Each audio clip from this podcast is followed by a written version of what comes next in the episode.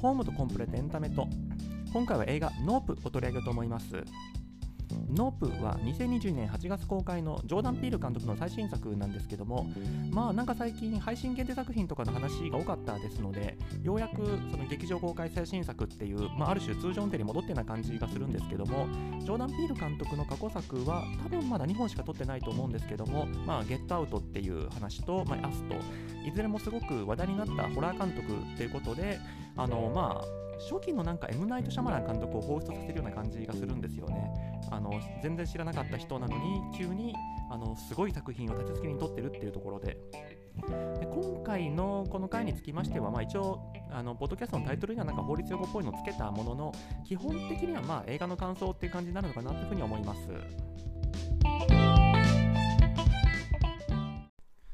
まず最初にこの作品のテーマといいますかもっと言うとその映画の見方みたいなところについてお話したいなというふうに思っておりまして、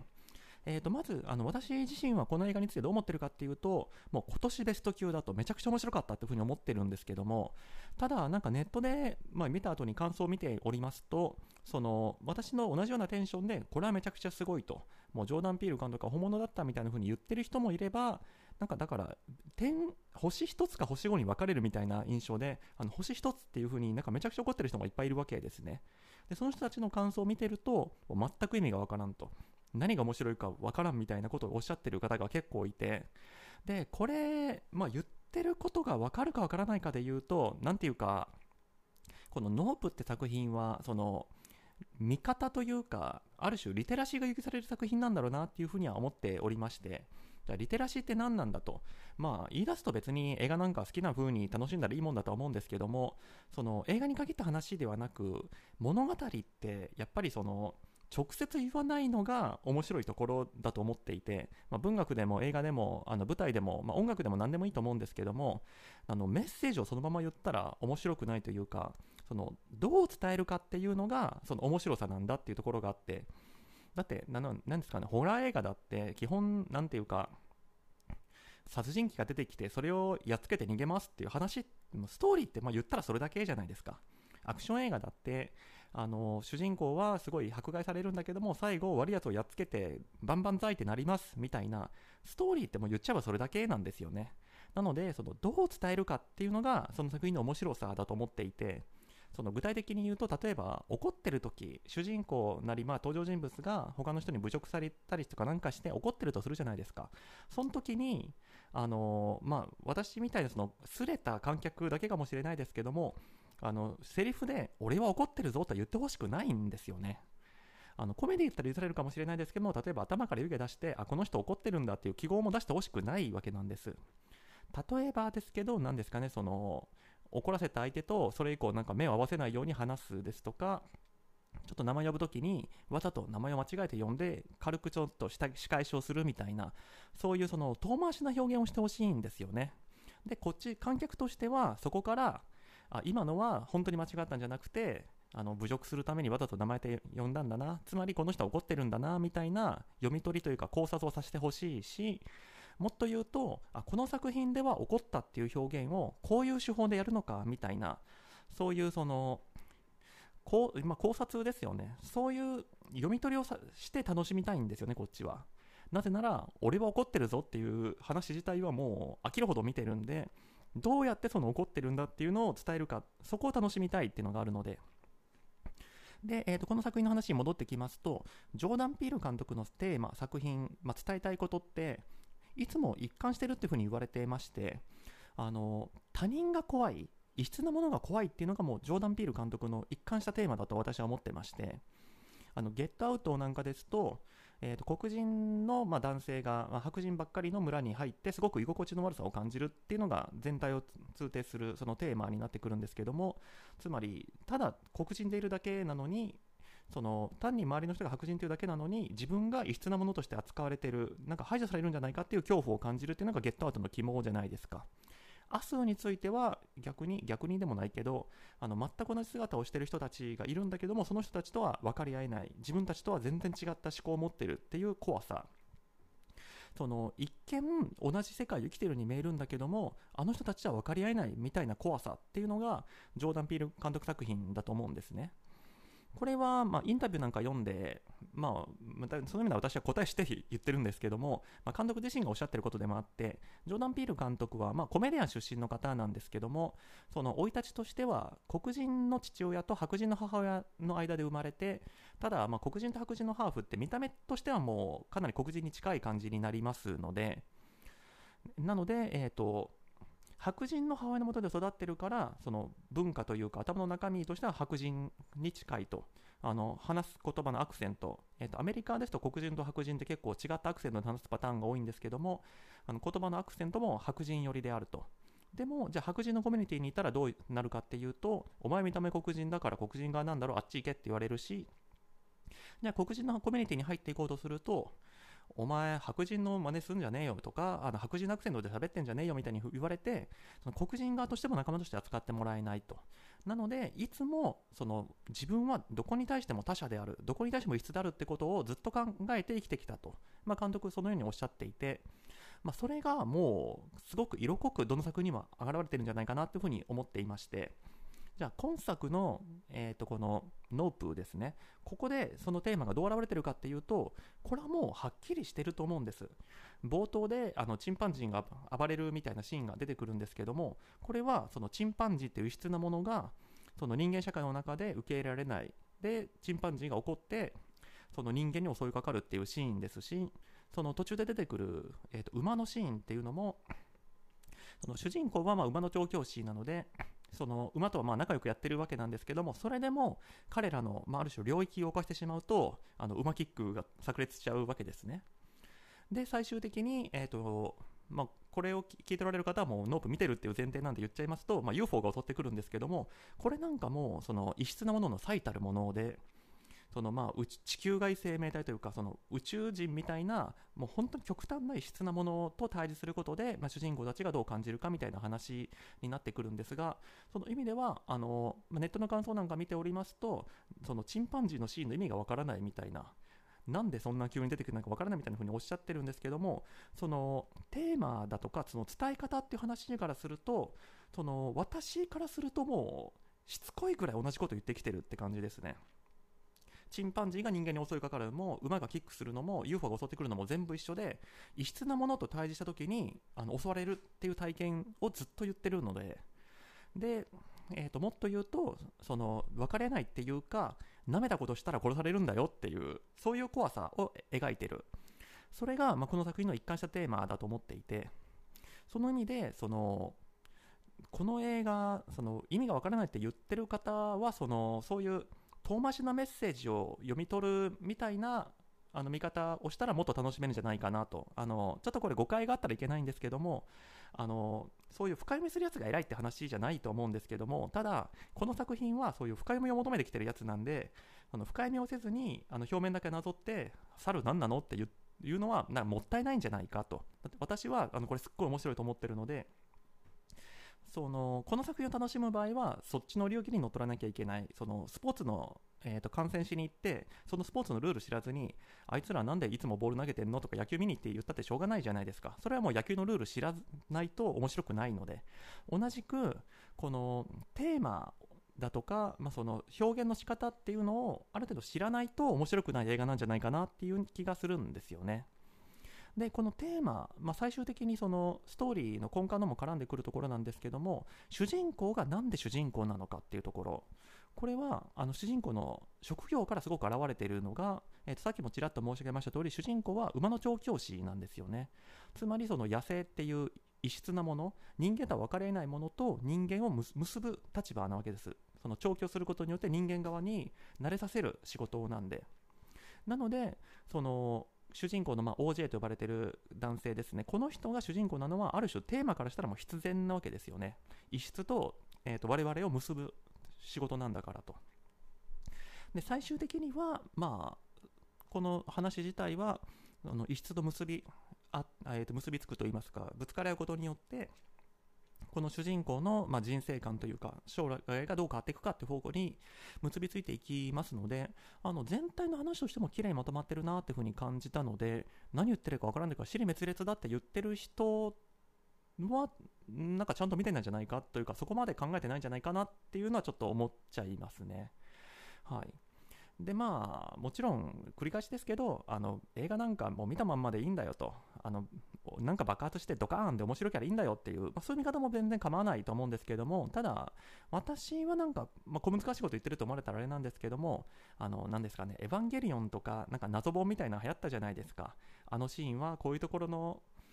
えー、と神話と結びついてるんじゃないかみたいな考察をするのと、まあ、個人的なエヴァンゲリオン自体はあのノーヒントすぎて考察本見てもどこにそんなん書いてんだって思ったりもするんですけどもただ基本的には作品のその出してくるメッセージを読み取ってああでもないこうでもないっていうの自体は、まあ、すごく楽しいことなんじゃないかなというふうに思ってますし今作もそういうふうに楽しめると思いますしですし、その難しさのランクで言うと、いや、エヴァンゲリオンは私全然わかんないと思ってるんですけど、このノープのテーマとかは、もう8割ぐらいは結構あからさまに出してきてるし、もちろんあのそれそれぞれ人によって解釈違うところは残ると思うんですけどもやっぱり8割ぐらいはみんなこういう意味だよねって合意できるぐらいの分かりやすさになってんじゃないかなって気はします。次にお話したいこととして、まあ、タイトルにもつけました領域侵犯というところがあるんですけどもそれもこのノープの中でまあ肝になっているところだろうなというふうに思っておりまして今作はノープは、まあ、ジャンルとしては、まあ、かなりコメディ要素も強いと思ってるんですけども基本的にはホラー映画だと思ってるんですけどホラー映画、まあ、ホラー映画じゃなくてもやることはあるんですけどもホラー映画で特に顕著なのはそのその世界の中のルールっていうのを作ることが多いと思っていてえその世界の中のルールというのはどういうことかっていうと、まあ、その必ずしもその世界で必然ではないんだけどその観客である我々外部である我々が認識できるルールみたいなそう、まあ、メタルールというかその世界の上にあるルールみたいな、まあ、そういうのが作られていることが多いと思うんですけどもどういうことかって言いますと,、えーとまあ、私もファンであるところの漫画家の藤田和弘先生って方がいらっしゃるんですけど、まあ、牛音虎ですとか、カラクリサーカスとか書かれた先生ですね。この方はいつも漫画の中で、あの他人を殺したキャラクターは幸せな最後を迎えることができないってルールがあるんだっていうふうにおっしゃってるわけです。もちろんその物語の中では、まあ、いろんな事情があって人を殺してっていうことが起きちゃうんですけどもその藤田先生の漫画の世界ではどんな理由があろうとも他人を殺したらもうそのキャラクターは最後、まあ、死ななければならないあるいはそのハッピーエンドを迎えることができないっていうルールがあってそれを絶対守ってるんだと。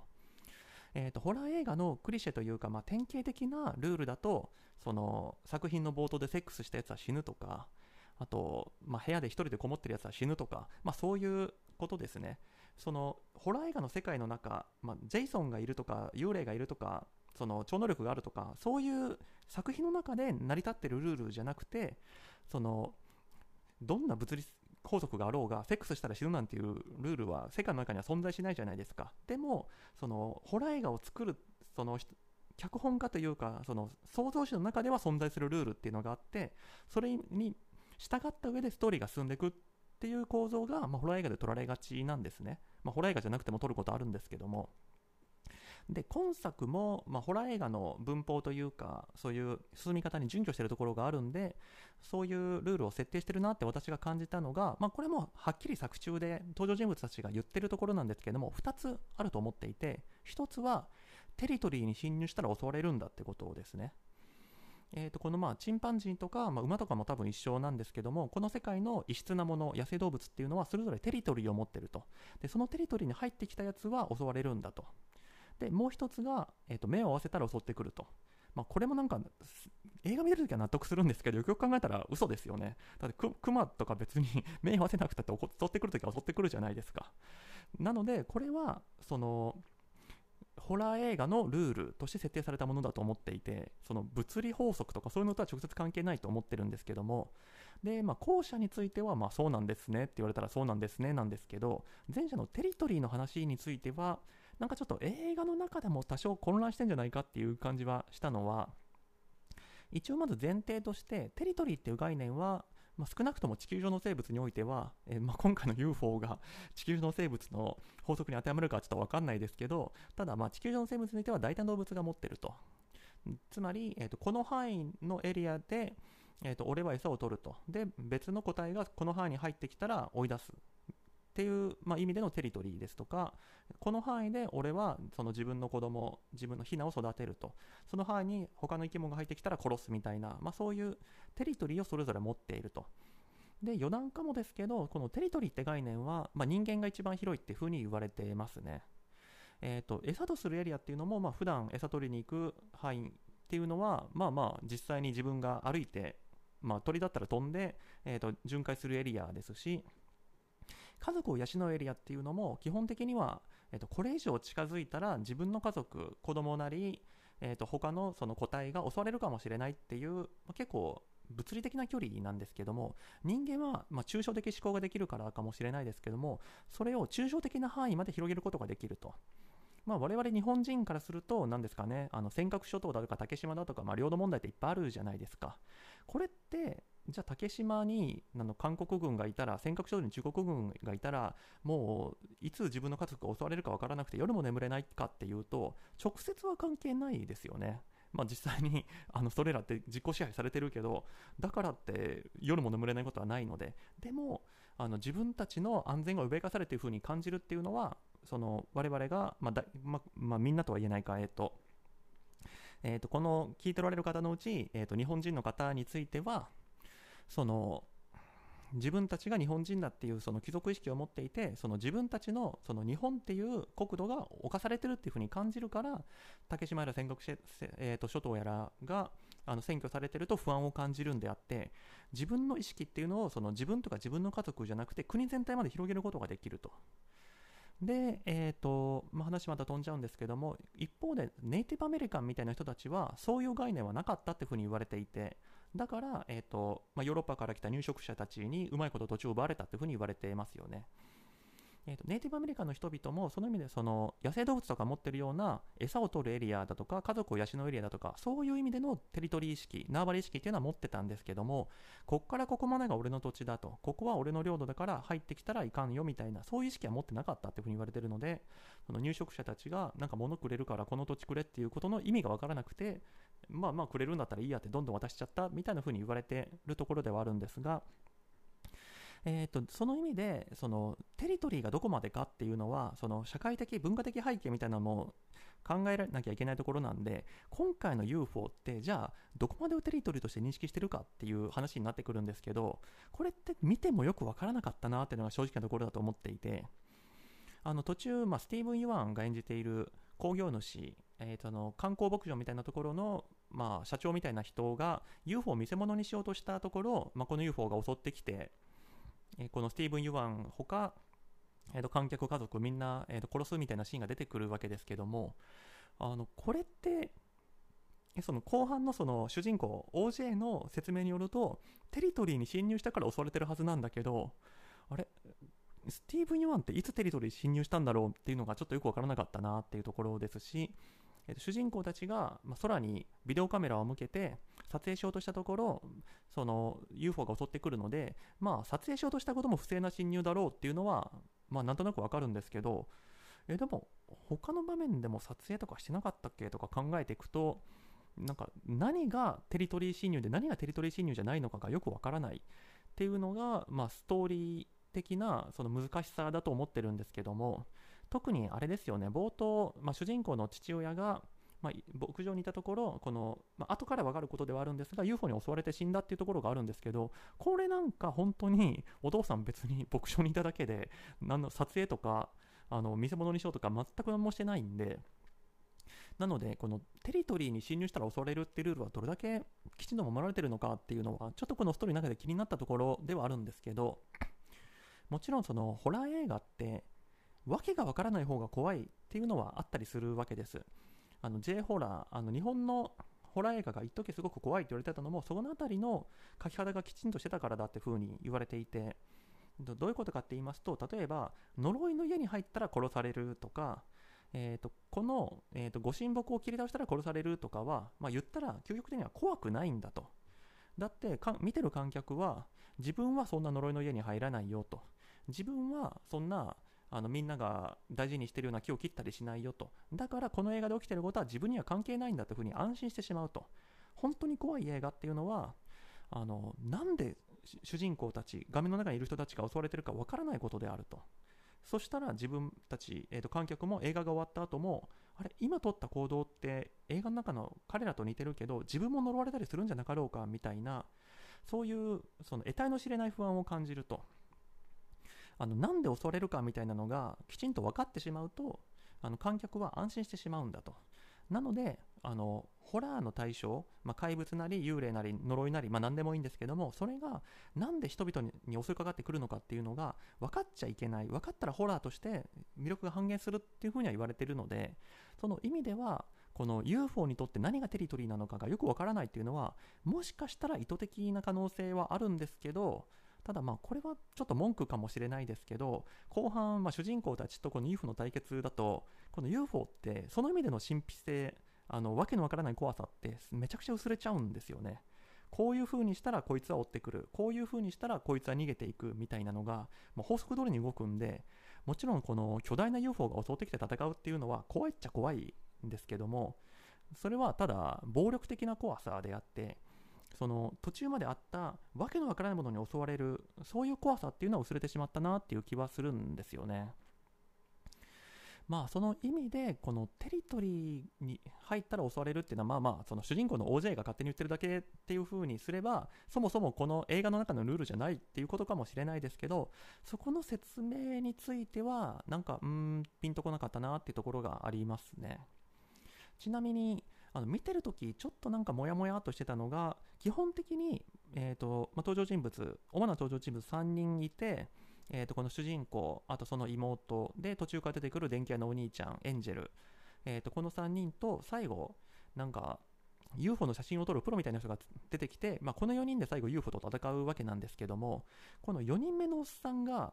その話のテーマと関係ない感じで唐突に死んでいく。えーと、また後でちょっと述べますけどもあのストーリーとしてこの映画すごくきっちりしてるっていうふうに思ってましてなんで主人公たちは戦うのかみたいなのがその冒頭申し上げましたようなそのテーマとの関係で結構明確に描かれてるなと思ってるんですがこのおっさんだけわからない。この途中から出てきた UFO の写真撮るプロのおっさんだけわからないっていうふうに思ってたんでなので何か昔のホラーとかサスペンスか何かのオマージュなんじゃないかなと。あの今の映画ってあのこういう小難しい考察がしやすいようになのかあの脚本家が増えすぎてみんな物事を考えすぎるのか分かんないですけどあのテーマからしたらこの人はこういう背景があってみたいなのを真面目に考えすぎてると思っててこれに対して昔の映画って いや考えてたのかもしれないですけど観客から見て理解できないぐらいのその突発性が満ち溢れてると思っていてなので、えー、とその昔の映画かなんかでこういうのがあってそのオマージュその真似表説としてこのおっさんが動くんじゃないかみたいなのに感じてたんですけどもあのこれもそのネットでレビューとか見ててこの映画って上手に似てるよねって言ってる人がいてはっ！って急に気づいたんですけどそうこの4人目のおっさんカメラマンのおっさんってジョーズのクイントですよね。あの初代ジョーズジョーズ1で途中であのサメ退治の専門家みたいなおっさんがチームに入ってくるんですね。でこのおっさんはすっごい頑張るんですけども途中で、えーと、サメに食われて死ぬっていう、まあ、結構印象深いキャラがいるんですけどもあこれ絶対ジョーズのオマージュだと私は思ってますあのカメラマンのおっさんはジョーズのクイントさん、えーと、サメ退治の専門家のおっさんだとこれは多分監督に聞いてもうんって言ってくれるんじゃないかなと思うんですけど、な私、監督にインタビューする機会は一生ないんで、まあ、一生わからないんですけど、はい。じゃあ最後に映画の全般的な感想なんですけども、まあ、繰り返しなんですけども、今年ベスト級だと思ってます。まあ、1番じゃないかもだけど、トップ3には多分最終的にも入ってくるんじゃないかなぐらいの感じですね。ね、私、ゲットアウトもアスも見てるんですが、まあ、ベストな視聴環境だったかっていうと必ずしもそうじゃない、えっ、ー、と、ゲットアウトはちょっと諸事情があって字幕なしで見たっていうのもありますし、あだから完璧に理解してないかもしれないっていうところと、えっ、ー、と、明日はちょっと家で配信で見ちゃったんで、ではあるんですが、ただ、ジョーダン・ピル作品の中でも一番私は面白かったんじゃないかなと思っていて、その、エンタメとして弾けてるなっていうのがすごいあって、ただ一方で、その途中リテラシーって話もしだした、えー、としたんですけど、心構えが必要な作品だなというふうに思っていて、あの、まあ、その否定的な、えー、とコメントつけてる方なんか見ても、あの、この映画を普通のホラーだと思ってんじゃないかなというふうに思ってて、えっと、ジョーダン・ピール監とかもともと、コメディ、コメディアン出身だっていうあののももちろん関係すると思うんですけども、あの、結構露骨に面白いシーン、コメディーなシーン、その、ホラー映画ってなんか真面目にやってんだけど冷静に見たらおかしいよねみたいなシーンっていっぱいあると思うんですけどもこれはそうじゃなくてもう明らかにコメディとして入れてるシーンがいっぱいあると思ってるんで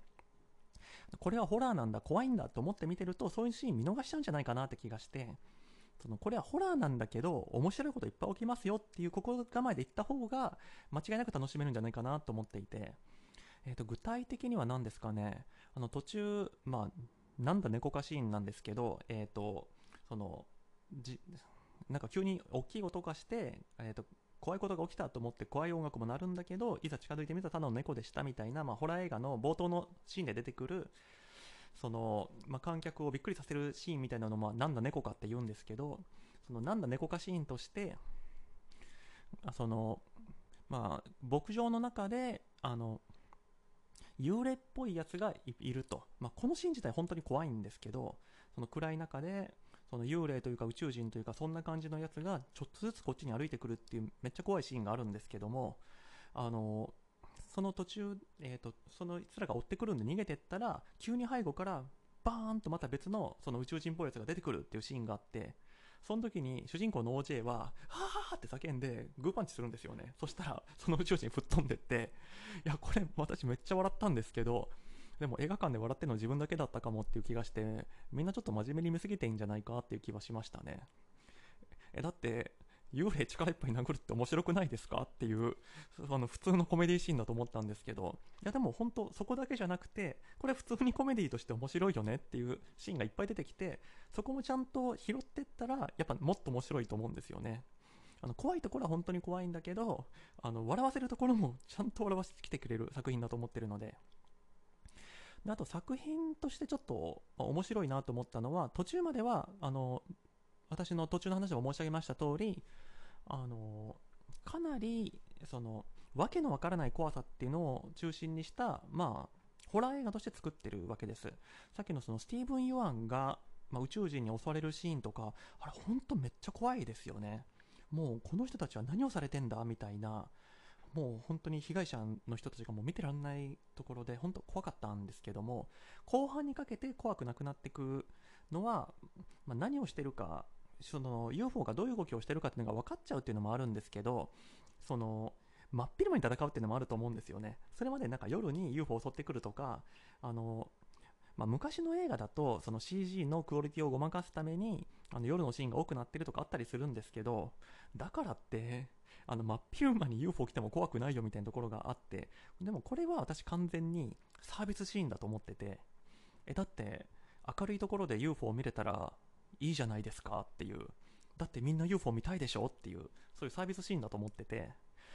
まあそれはだからその意味でそれはそれで楽しいっていう感じですね。だしこの UFO あれか最初完全に UFO だったのになんか最後の方なんかエヴァンゲルの使徒みたいになってますよね。それもそれで、まあ、美しかったというふうに思いますしなんかその使徒みたいなやつがなんか全身を広げて追っかけてくるのを馬で逃げるってなんか何を見せられてるんだって感じはするんですけどまあなんか美しいし楽しかったんでいっかみたいないうところですね。あとストーリーも素晴らしいと私は思っててまあよく練られてると思うんです。まあ、嫌いな人からしたらもう意味がわからんかもしれないですけども私はすごく整合性を感じててまあ、あの途中ちょっと申し上げました馬の調教師っていうそのあっち側とこっち側を結ぶ仕事っていうのもそうなんですけどもあの兄と妹の対比もすごくちゃんとしてると思っててその馬の調教師だっていう家系に縛られてる兄その本当にあの人調教師やりたいのか肌から見てもよくわからないんだけども俺には調教師しかないんだっていう風に思い込んでるように見える、まあ、そういう兄といやいや自分はもうこんな馬の調教なんかただのサイドビジネスだと。ダンスだとか歌だとか自分には才能があるしやりたいこといっぱいあるんだって言いながらも結局牧場に住んで馬の世話をしてる妹っていうどっちもだから縛られ縛られてるんですよね家計に。縛られてるってことに気づいてるかもしれないけども別に反抗するわけでもない兄と縛られてないって言いつつどう見ても縛られてる妹っていう対比。でこれは私タイトルとも最終結びつくんじゃないかって思ってるのがNo じゃないんですよね。 Nope なんですよね。えっと、英語で Nope っていうのは、まあ、ちょっと軽い否定、ちょっとふざけた感じの否定なわけですけども、えっと、この兄も妹も自分の運命というか宿命というか、馬の調教師の家に生まれてきたっていうことに対して嫌だとは思ってると、2人とも。なんでこんなあの儲からん仕事をやんなきゃいけないんだみたいなふうに思ってるんだけども、 No と言え言ってない、 No と言えない人たち。だから、えーと、映画の途中でも何かあったら nope nope って、えーと、この人たち言うんですけどもその自分の運命に正面から対峙してない人たちだと私は見ていてなのでその No じゃなくて Nope がタイトルなんだとでも最後、まあ、主人公たちは、まあ、運命に抗った後最後妹は「イエスイエス!」って絶叫するんですよねこれでああ Nope から逃れたんだっていうそこの対比もまあ本当に美しかったなというふうに思いますねあと途中でちょっと話し忘れたんですけどもテリトリーのところも私いいなと思ったのはテリトリーに入ったら襲われるっていう時にあのこの主人公の妹、まあ、ちょっとクライマックス話しちゃうんですけどもは、えー、とこのスティーブン・ユアンがえー、と経営していた観光牧場まで逃げてくじゃないですか。でそこに入っていたところで、まあ、そこの観光牧場にあった巨大な人形みたいなのを吸い込んでしまって殺され殺されるというか、まあ、爆発してしまうと。でこれはあのテリトリーのルールを逆手に取った作戦だって私は思っていてつまりこの映画の中のルールとしてテリトリーに入っていったら襲われると。テリトリーに入っていったらやられてしまうっていう時にあの誘導されたことによって UFO 側が人間のテリトリー観光牧場に入ってしまうと。これによってその立場が逆転する。なので勝った。そういうストーリーのつながりがあるんじゃないかなというふうに思っていて。ただまあ自分で言う前から気づいてはいたんですけどその理屈で勝てるんだったらじゃあそもそもスティーブン・ユアンがあの食われたのは何でだったんだと。だってあそこスティーブン・ユアンのテリトリーだろうっていうふうに思ったりもするんですけどただ一応最後勝ったのはそういうそのメタ的な位置づけがあるんじゃないかなっていうふうに思っています。まあまあそう考えた方が、まあ、整合性あるのでっていうのもあるんですけどというわけでいやーまあちょっと映画館久しぶりに、まあ、この間ももこれ行ったばかりですけども、まあ、久々に行ったせいかあのー、まあ、すっごい楽しめた映画でいやぜひまあ、これ聞いてる人はみんな見てるとは言ったものの、まあ、ぜひあの何度でも見に行ってほしい映画だなというふうに思います。はい、というわけで、えーとご清聴どうもありがとうございました。